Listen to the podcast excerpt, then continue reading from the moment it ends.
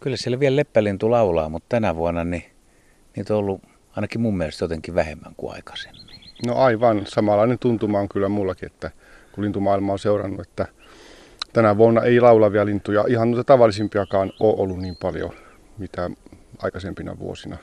Että jopa pajulintuja ja peippoja on vähän kaipailu, että miksi niitä ei laula niin kuin entisen malliin, mutta, mutta kyllähän se varmaan syykin löytyy tuosta viime kesästä, että se oli huono pesimäkesä ja kun nyt ei ole sitten nuoria lintuja aloittamassa pesintää, niin laulajiakin on vähemmän. Niinkö se on itse asiassa muutama aika heikko kesä takana? Että... No, kyllä. Tuntuu, että nämä säät menee laajasta laitaa, että on sateista kesää ja nyt taas on sitten tämmöinen kuiva, viileä sää ollut tänä kesänä. Ja tota, se ei ole tietystikään luonnolla hyvä, että heitellään niin säitä ihan reunasta reunaan, vaan semmoinen tasainen kehitys olisi parempaa, että pysyisi niin ennustettavammassa nämä säätkin.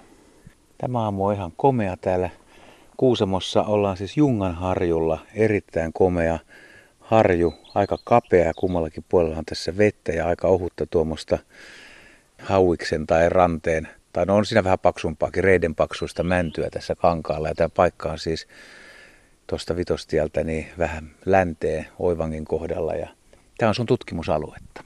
Kyllä, täällä ollaan jo minua ennenkin lapintiaisia seurattu ja mä oon sitten seurannut niiden elämää parikymmentä kesää täällä, täällä Oivangin maisemissa. Ja kyllähän tämä Jungan harju on yksi niitä hienoimpia paikkoja koko Kuusamossa. Täällä on toki paljon niitä mahtavia luontokohteita, mutta, mutta tänne on aina mukava tulla. Ja tässä on tämmöinen jääkauden jättämä hieno harjumuodostuma ja sen tämä tuota, lukuisat järvet tässä ympärillä, niin tekee tästä kyllä oikein todella semmoisen suomalaisen perinteikkään näköisen maiseman. Ehdottomasti käymisen arvoinen paikka. Siis kuinka korkealla me nyt ollaan suurin piirtein tuosta järven pinnasta? Me ollaan varmaan yli, yli 10 metriä tuosta järven pinnasta. Ja hienoa on sitten, kun kuulee tuolta järviltä esimerkiksi kuikkien ääniä kesän kesäaikaan. Tuossa järvillä näkyy myös joskus uiveloita, tiiroja, lokkeja. Ja kerran kun olin rengastamassa tässä harjun laajalla Lapintiaisen poikasta, niin merikotkakin lensi yli. Että monenlaista voi havaita täällä. No niin, aamun teema oli se leppälintu kuitenkin pääsääntöisesti. Ja leppälintuja siis todettiin, että niitä on vähemmän kuin normaali vuonna. Ja vaikka olet Lapintias tutkija, niin olet joutunut leppälintujakin käsittelemään aika lailla. Että mistä tota, tuntee leppälinnun pesään, kun katsoo pönttöä ja ei ole emopaikalla? Leppälintuhan käyttää niitä materiaaleja, mitä siinä lähiympäristössä on saatavilla. Että se pesän pohja usein on tehty sammalesta ja seinäsammal ja kynsisammal käy ihan hyvin siihen. Ja sitten se itse pesäkuoppa on usein pehmustettu, tai lähes niin aina pehmustettu höyhenillä. Se on se tärkein tuntomerkki, mistä sen erottaa muista pienten kolopesijöiden pesistä. Usein siinä on kanalinnun höyheniä, mutta voi olla myöskin muiden lajien. Muistan, että joskus jopa hiiripöllön höyhenen on löytänyt leppälinnun pesästä. Ja se on lämmin pesä niille poikasille, kun näin kesälläkin voi olla vielä öisin kylmiä säitä. Tyypillinen pesäpaikka on leppälinnoin tämmöinen puun kolo, luonnon kolo tai sitten lahokanto. Ja tuossa joissakin kirjoissa ollaan hyvinkin huolestuneita leppälinnun kannan kehitystä sen takia, että lahopuu vähenee metsissä, mutta, mutta tuota, leppälintukanta on pysynyt silti kohtuullisen vakaana ja siinä on syynä se, että se pystyy pesimään ihan maakoloihin ja kantoihinkin. Ja monesti ihan hämmästyy sitä, että näkee leppärin laulavan havu tai tämmöisessä mäntymetsässä, jossa ei ole juurikaan koloja. Niin, että missä se siellä oikein pesi, mutta se pystyy käyttämään noita mättään koloja ja kantoja myöskin. No esimerkiksi tämmöisellä alueella, niin tässä nyt ei luonnonkoloja hirveästi ole, mutta sulla on pönttöjä. Veikkaatko, että siis osa tämänkin alueen leppälinnusta ne pesii tosiaan maassa tai kannonkolossa? Kyllä mä uskoisin, koska kaikille ei niitä pönttöjä riitä ja leppälintuhan suosii semmoista aika, aika isoreikästä, isolentoaukollista pönttöä. Se ei ihan tuommoisen tavallisen tiaisen pönttöön oikeastaan tai mahtuakaan. Se on semmoinen rotevampi, lihaksikkaampi, tiasta vähän isompi lintu, niin lentoaukon koko pitäisi olla siellä lähellä 40 milliä. Ja sitten jopa tämmöiset suuret lentoaukot kelpaa sille. Ihan helmipöllön pönttö, jos lentoaukko on 7-9 senttiä, niin käy. Sitä on mietitty monta kertaa, että minkä takia leppälinnut pesii niin kuin suuremmassa, suuaukoltaan suuremmassa kolossa. Ja, ja sitten siinä on kumminkin vielä se vaara, että käki munii sinne. Eikö se ole aika jännä piirre? Aivan, silloin tämmöistä joustavuutta siinä pesäpaikan valinnassa ja sen takia se pystyy aika monenlaisissa paikoissa pesimään loppujen lopuksi, vaikka ei just sitä tietynlaista koloa olisikaan tarjolla. Että, että kun monenlaiset kolot kelpaa, niin sitten voidaan varata reviiri monenlaista paikoilta.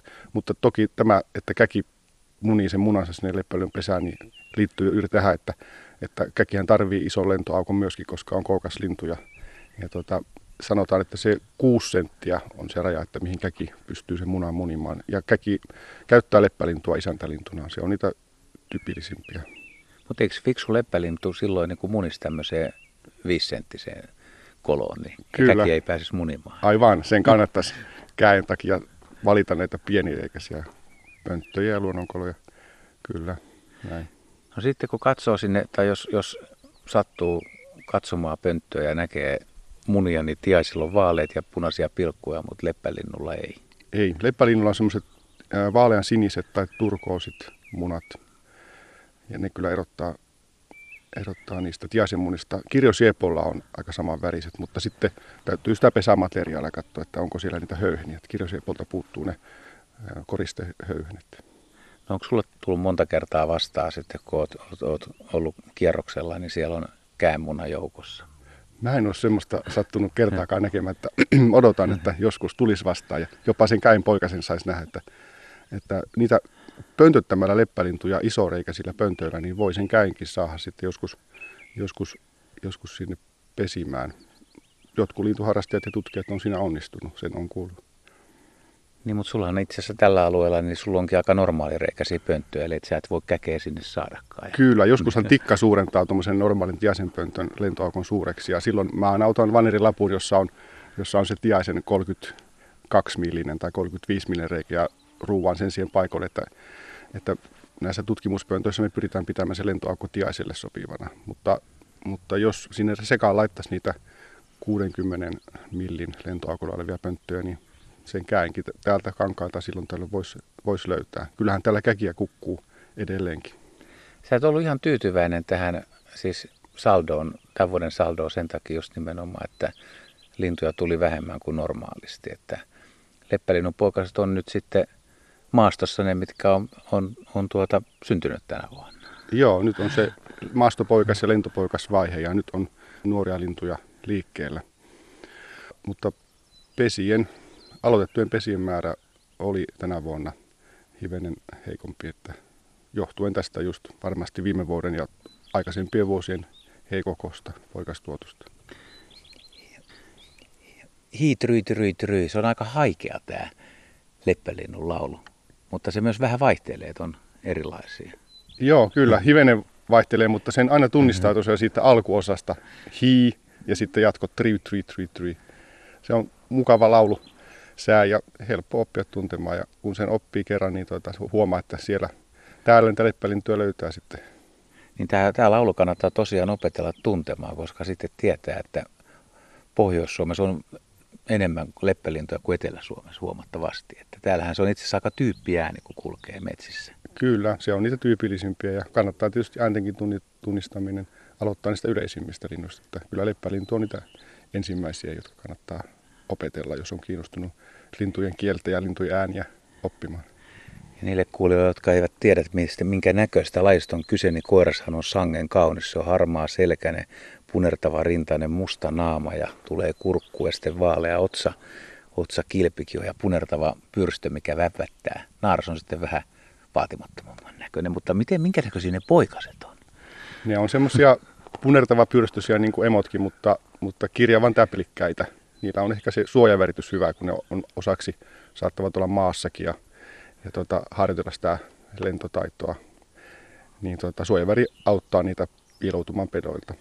Mutta leppälinnun väritys on kyllä niitä hienoimpia, mitä Suomen lintumaailmassa on. Että minä ainakin tykkään kovasti leppälinnusta ja, ja tuota, se väritys jotenkin sopeutuu, soveltuu hyvin tänne pohjoiseen mäntymetsään, mäntykankaille, tuohon punaruskea männy kuoren väriin ja, ja sitten kelojen punertavaan, oranssin punertavaan sävyyn. Se on todella, todella semmoinen pohjoisen mäntymetsän tyyppilintu. Mutta toisaalta ajattelen kyllä niin, että se varmasti soveltuu hyvin sinne, sinne Afrikan savanille, minne se talveksi muuttaa. Että Afrikassahan on kirkkaat värit ja korjat värit on tavallista, niin tuota, jos afrikkalainen näkee leppälinnu siellä, niin tuskin paljon mitenkään ihmettelee, että onko tuo nyt jostain muualta tullut tänne, vaan, vaan hyvin niin kuin passaa afrikkalaiseenkin maisemaan ja afrikkalaiseen lintumaailmaan. Onko näistä sun linnuista tullut mielenkiintoisia rengaslöytöjä? Yksi leppälintu, jonka rengastin poikasena täällä Kuusamossa, niin havaittiin syyskuun loppupuolella Maltalla. Se oli siellä jäänyt rengastajan verkkoon ja kontrolloitiin muuttomatkalla Afrikan sinne savannialueelle. Ja tuota, itse kun jotenkin, kun on näitä leppälintu emoja pyydystänyt, niin mulle oli yllätys se, että miten semmoinen roteeva, lihaksikas, ikään kuin semmoinen atleettinen se leppälintu loppujen lopuksi on. Vaikka tuolla oksalla katsoessa se ei eroa mitenkään niin kuin tavallisesta tiaisesta juurikaan tai jostakin muusta varpuslinnusta, mutta kun on paljon rengastanut tiaisia ja tiaiset on semmoisia pyöreitä, pallomaisia, ei niin atleettisia, niin sai sitten sen leppälinnun kiinni ja sai sen käteen, niin se oli niin kuin ihan yllätys, että miten se on niin lihaksikas lintu. Mutta ymmärsi sen tavallaan myöskin, että kun se täytyy ylittää välimeri, täytyy ylittää Afrikan, tämä Saharan alue, niin tarvitaan melkoiset lentolihakset ja pitkät siivet, jotta se onnistuu. Ja se oli minulle sellainen elämys, että miten niin kuin vahva roteva lintu se leppälintu on, että se pystyy taittamaan tämän pitkän matkan sinne Afrikkaan saakka.